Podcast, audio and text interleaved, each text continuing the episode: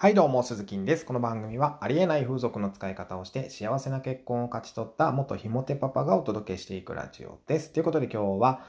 若い女性を振り向かせるまさかの方法とは？というテーマでお話をしていきます。えーまあ、女子高生、えー、つまりは JK というね、響きだけで興奮してしまうのは僕だけかもしれませんけども、あの、シャワーの水も弾くようなね、ピチピチの女の子っていうのはやっぱり魅力的なわけですよ。まあ、JK までいかなくても20代の女の子っていうのはもう若いってだけでもう十分可愛かったりするわけじゃないですか。僕も未だにあの道行く女子高生の生足に目がいってしまいますけども年下の女性つまりは若い女の子ばかり狙うのは非常にリスクが高いんですよね。あの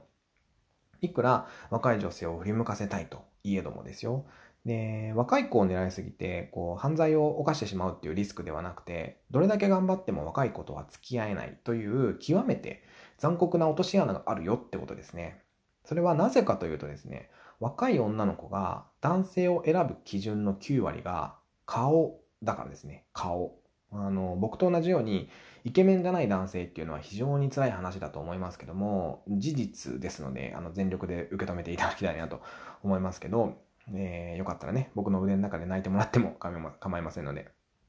はい。ということで、えー、若い頃はですね、男性を顔で選び、いろんな男性と付き合っていく中で、自分が思い描く男性像とはかけ離れていることにね、少しずつ、えー、女性っていうのは気づいていくんですけども、えー、経験を積めば積むほど、男性を選ぶ基準っていうのが変わっていって、年を重ねるごとに男性を中身で判断するようになっていくんですね。これが一般的な女性の恋愛観です。えー、これを風俗に例えるんであれば、風俗に行き始めた頃は女の子を顔顔で選んでいましたけども、顔とあっちの技術は比例しないっていうことを学びまして、徐々に顔よりも体で選ぶようになっていくものの、愛想も減ったこれもないような冷め切ったサービスでは心が満足されずにですよ。結局は顔でも体でもなく愛嬌で選ぶようになっていく。まあ、こんな感じです。はい。男性で例えるとね。つまりは、イケメンじゃなければほとんどの若い女の子は口説けないってことですよ。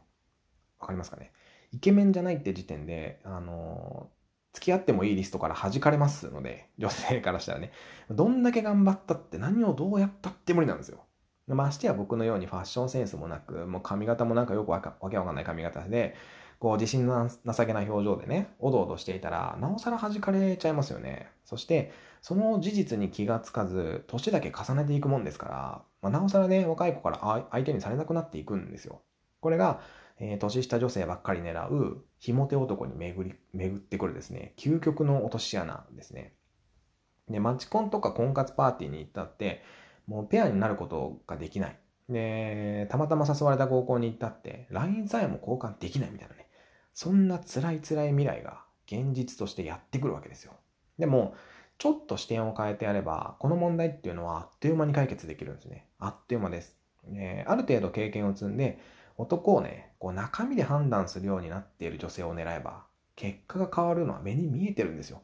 もし、えー、これを聞いているあなたが20代後半であれば、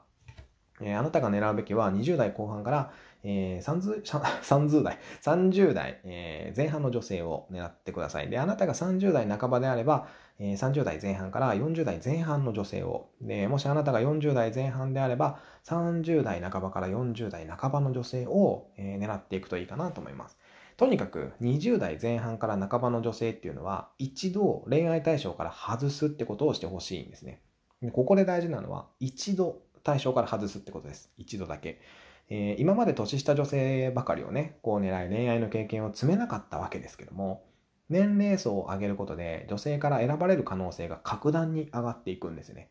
すると、いろんな女性とお付き合いできるようになっていきます。はい。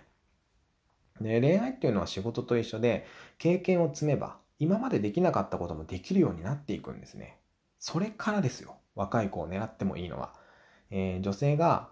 恋をすると輝くようにですね、男性だって恋をすれば輝くんですよね。そして自信と余裕も出てくるんですよ、自然に。で正しい自信の見せ方と、かっこいい余裕の出し方っていうのを知らなければ、若い子には見向きもされませんので。